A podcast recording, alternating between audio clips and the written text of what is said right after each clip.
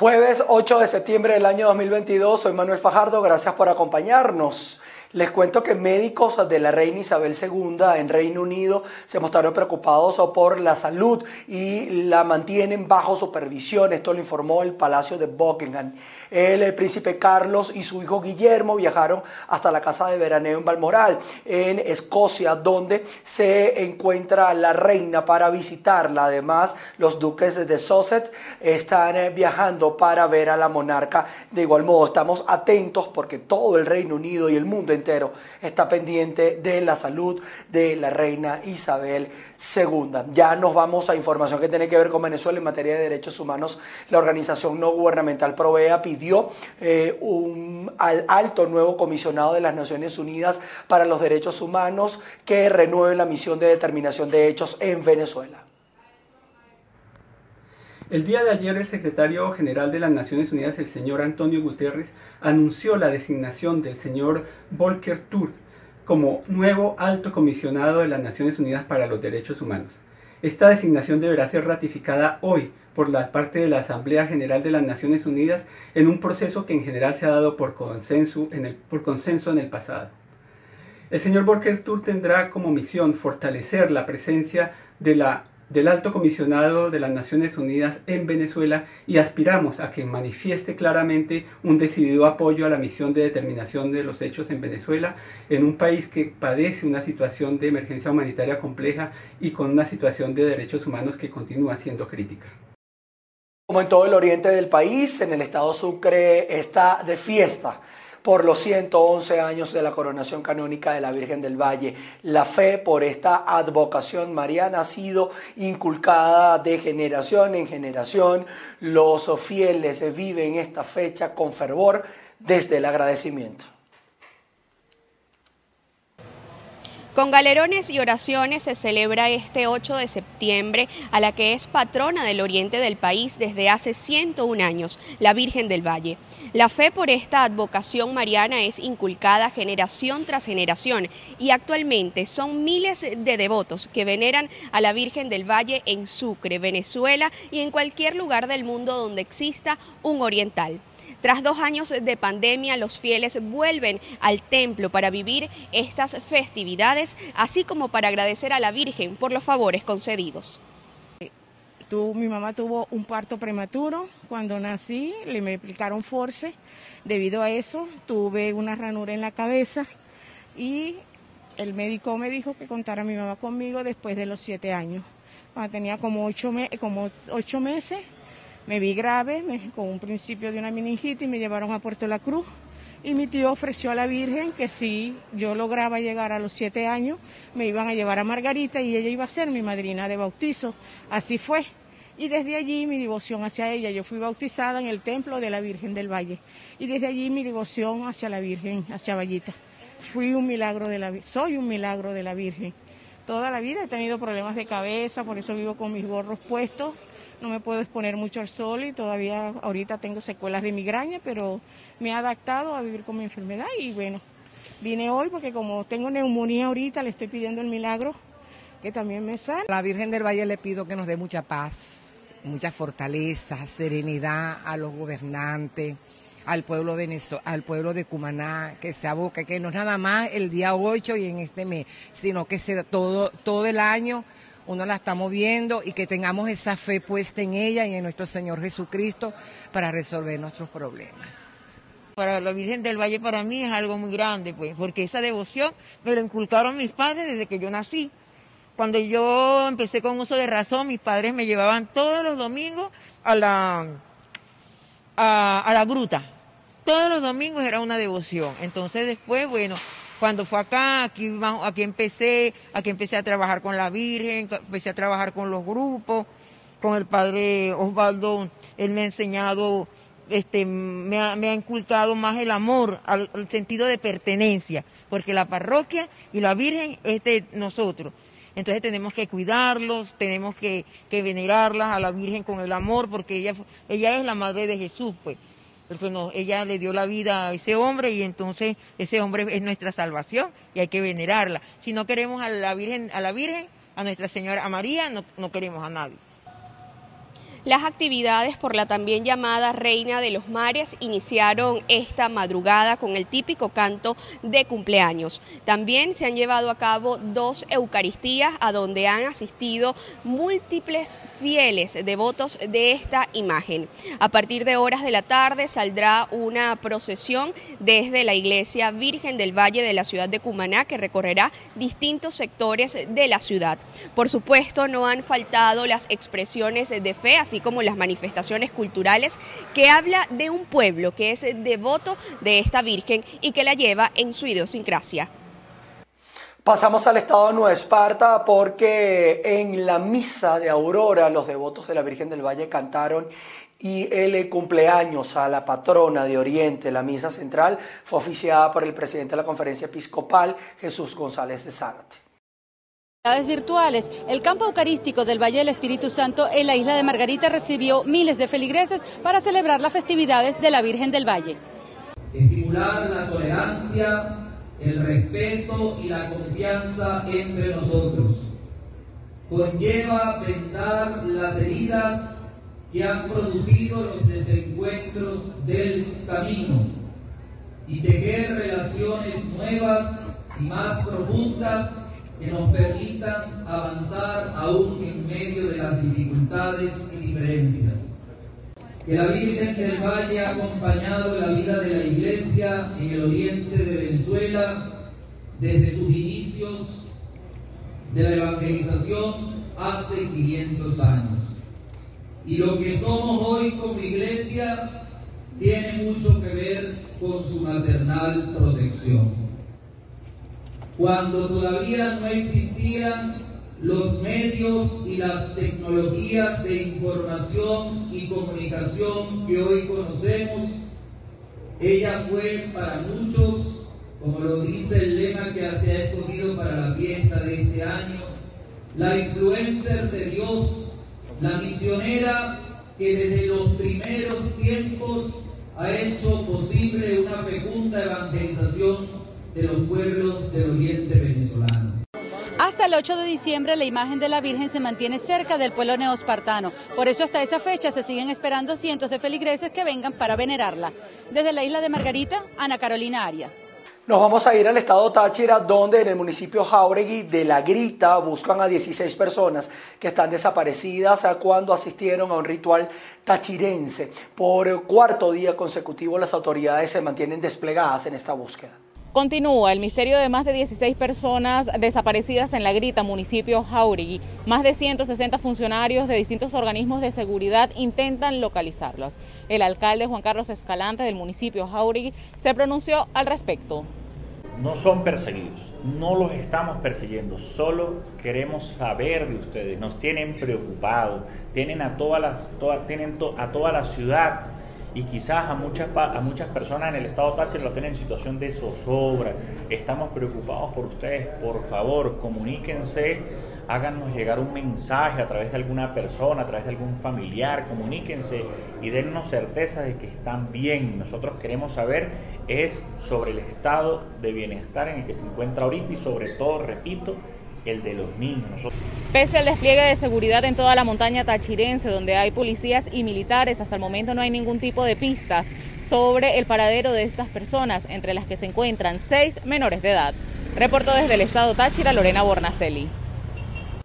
En el estado Bolívar las autoridades están en la búsqueda de un niño de 8 años que se encuentra desaparecido luego de caer al canal de descarga de un embalse mientras jugaba con una pelota. Buenas tardes, gracias por este contacto. Vecinos de la población de Upata contaron que el pequeño de 8 años estaba jugando muy cerca del canal de descarga del embalse de Cupapuicito en esta localidad. La pelota cayó al afluente y el pequeño intentó rescatarla. En ese momento resbaló. Los testigos relataron que una persona intentó sujetarlo por la camisa, pero la corriente era tan fuerte que se lo llevó. Ahora las autoridades están en su búsqueda activado pues todo un equipo multidisciplinario, cuerpo de bomberos municipales, policía del estado, policía municipal, policía nacional bolivariana, alcaldía del municipio Piar, todo desplegado pues en esta búsqueda, en este trabajo multidisciplinario que estamos realizando para eh, lograr el, el, objetivo que tenemos trazado, que es la ubicación del niño que se encuentra desaparecido desde el día de ayer. Bien, en la búsqueda también participan vecinos de Upata, quienes en compañía de los funcionarios de los bomberos y protección civil han recorrido el canal de descarga del embalse. Es la información que tenemos hasta ahora desde el Estado Bolívar. Sigan con más en el estudio. El Colegio de, México, de Médicos en el Estado Lara se pronunció respecto a la detención de un eh, médico integral eh, comunitario, alegando al gremio a respetar las normas sanitarias para la ejecución de cualquier procedimiento quirúrgico. Hola Manuel, buenas tardes, gracias por el contacto. Para explicarle un poco a nuestra audiencia qué fue lo que pasó, una médico integral comunitario son aquellas que están formadas por programas gubernamentales y no por casas de estudios superiores como normalmente es. En este caso, el Colegio de Médicos se pronunció sobre la práctica de un aborto ilegal por parte de esta doctora que además decía que era especialista en ginecobstetricia. En este sentido, pues se detuvo por la práctica ilegal de un aborto a una menor de 13 años. Nosotros como gremio tenemos que decirle a los colegas que hay que tener mucho cuidado cuando ejerza la medicina, sobre todo en el contexto de preservar la ética médica, el código de deontología y por supuesto la ley del ejercicio de la medicina, donde los valores de nosotros como médicos nos llaman a realizar los procedimientos médicos en los sitios adecuados. Lamentablemente tenemos que reconocer como gremio que hay colegas que están realizando actividades quirúrgicas menores en áreas que no cuentan con las condiciones determinadas por las autoridades del Servicio Autónomo de Contraloría Sanitaria y las autoridades respectivas. Por eso es que se están cometiendo estos hechos de privativa de libertad, porque nosotros ratifico como gremio tenemos que ser responsables y reconocer que hay casos aislados de colegas que están haciendo el procedimiento indebido en la acción como profesionales de la medicina. Desde hace cuatro años estamos realizando la denuncia en los entes respectivos, llámese CICPC, llámese Tribunales de Justicia del Estado Lara, y desde este año para acá se hizo un control exhaustivo de esas actividades por parte de las autoridades a quienes corresponde.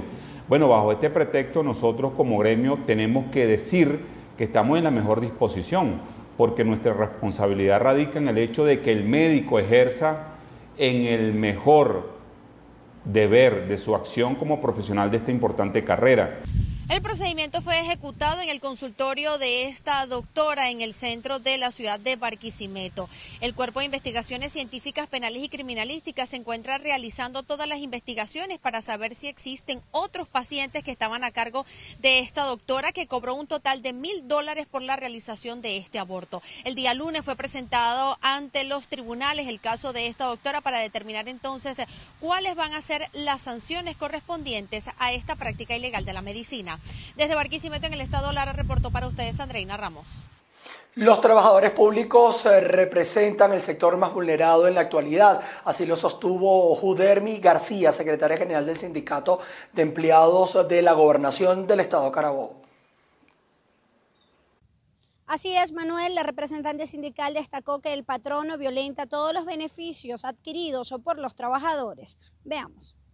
Bueno, los trabajadores del Servicio del Ejecutivo Regional, todos los contentivos dentro de las convenciones colectivas, pero la de mayor impacto social, la que no solamente cubre al trabajador, sino también a la familia, como son el pago de las guarderías, las becas y las becas para los hijos de los funcionarios, los juguetes para los hijos de los funcionarios, lo que todo referente al, al impacto social y económico de los trabajadores, los trabajadores lo hemos perdido, porque hasta el salario lo hemos perdido, porque los salarios que devengamos son salarios que no tienen ningún poder adquisitivo.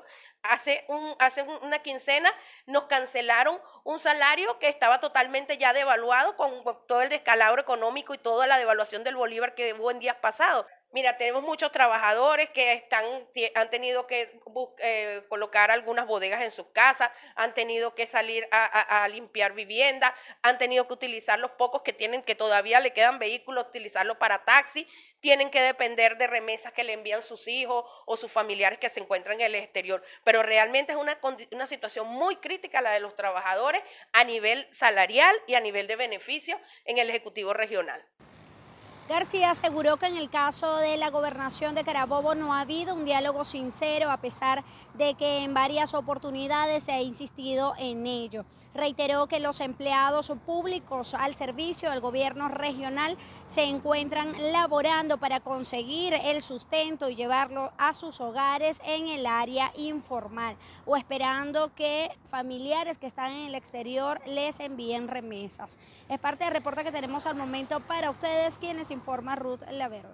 El viceministro del Sistema Integrado de Policías investiga el caso de un funcionario de la Policía del Estado Falcón presuntamente involucrado en un robo en un almacén de una red de supermercados en esa región del país. Buenas tardes, gracias por el contacto. Les saludamos desde la ciudad de Coro, el viceministerio del Sistema Integrado de Policía, Vicipol, investiga casos de funcionarios de la policía del estado Falcón presuntamente involucrados en un hecho delictivo. El secretario de Seguridad Ciudadana y comandante de Polifalcón, el general Miguel Morales Miranda, informó sobre una investigación interna en la cual están siendo objetos funcionarios adscritos a ese cuerpo policial. Morales acotó que una vez se tuvo conocimiento del robo a la empresa Suple Hogar en fecha del 24 de agosto se activó un cerco policial y por presión de comisiones en la zona, la mercancía hurtada fue dejada en un depósito abandonado y recuperada por sus dueños. Durante las averiguaciones se pudo conocer la participación de un sujeto apodado El Fugitivo, quien figura como el presunto autor material del hecho. El implicado durante sus declaraciones señaló a los funcionarios Elba Bracho, jefa de operaciones de Polifalcón, y el comisionado agregado Luis Bueno, funcionarios funcionario que se encontraba de vacaciones como presuntos encargados de vigilar la acción delictiva a bordo de una patrulla asignada a la División de Operaciones de Polifalcón. Una vez conocidos los hechos, se notificó a Vicipol, ente rector del Ministerio del Poder Popular de Interior, Justicia y Paz, y las autoridades regionales competentes, quienes orientaron a investigar a fondo para esclarecer los hechos. Paralelamente a esta investigación interna de la Fiscalía, la Fiscalía del Ministerio Público aperturó una investigación penal, la cual está en sustanciación y haciendo las diligencias urgentes y necesarias para el esclarecimiento del caso. Es parte del reporte que tenemos a esta hora desde el Estado Falcón. Continuamos con más de Noticias BPI TV. Nos venimos a Colombia porque el presidente Gustavo Petro recibió las credenciales del nuevo embajador de Venezuela en este país, Félix Plasencia. Veamos los detalles. El nuevo embajador de Venezuela en Bogotá, Félix Plasencia, presentó este miércoles sus cartas credenciales al presidente colombiano Gustavo Petro, con lo que ambos países continúan normalizando unas relaciones completamente rotas desde febrero de 2019. El diplomático fue recibido con honores militares en la Casa de Nariño, donde tuvo además una reunión privada con Petro y otros altos funcionarios colombianos, entre ellos el canciller Álvaro Leiva. El giro de la diplomacia es producto del cambio de gobierno en Colombia, donde la llegada del presidente Petro en agosto pasado propició el restablecimiento de las relaciones internacionales. La reapertura de la frontera cerrada al paso vehicular desde 2015, el comercio a gran escala, los acuerdos políticos y la atención a ciudadanos de uno u otro país en cuestión de migrantes o aislados son algunas de las prioridades que los diplomáticos deben atender de manera inmediata.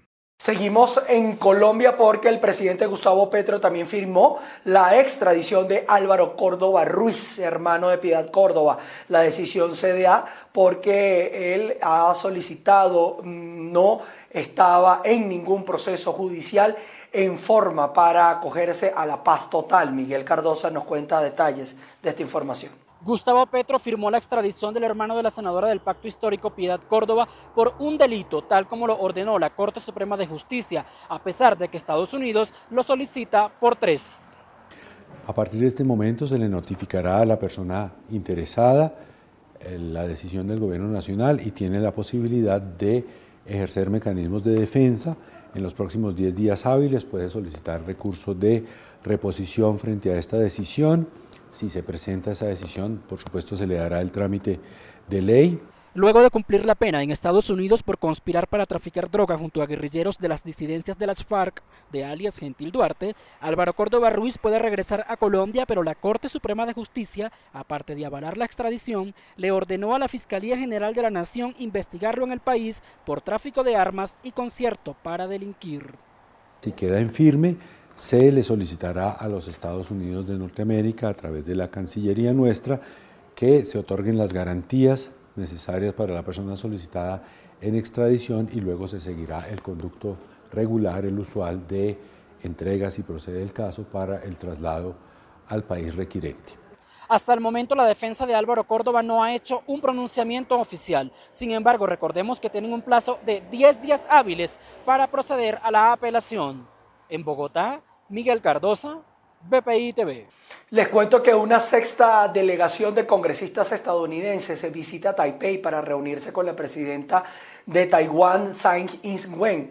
La visita será de dos días y esta eh, es liderada por la congresista demócrata Stephanie Murphy. Pasamos a Afganistán, donde al menos 19 millones de ciudadanos mendigan en las calles, situación que disgusta a los talibanes, quienes buscan despejar las calles de Kabul.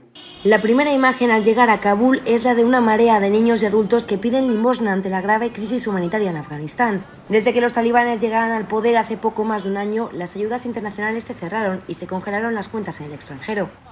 De los 40 millones de habitantes en el país, unos 19 millones sufren niveles graves de inseguridad alimentaria y de ellos 6 millones están en riesgo de hambruna. Ante esta situación, mendigar se ha convertido para muchos en el único método de sustento.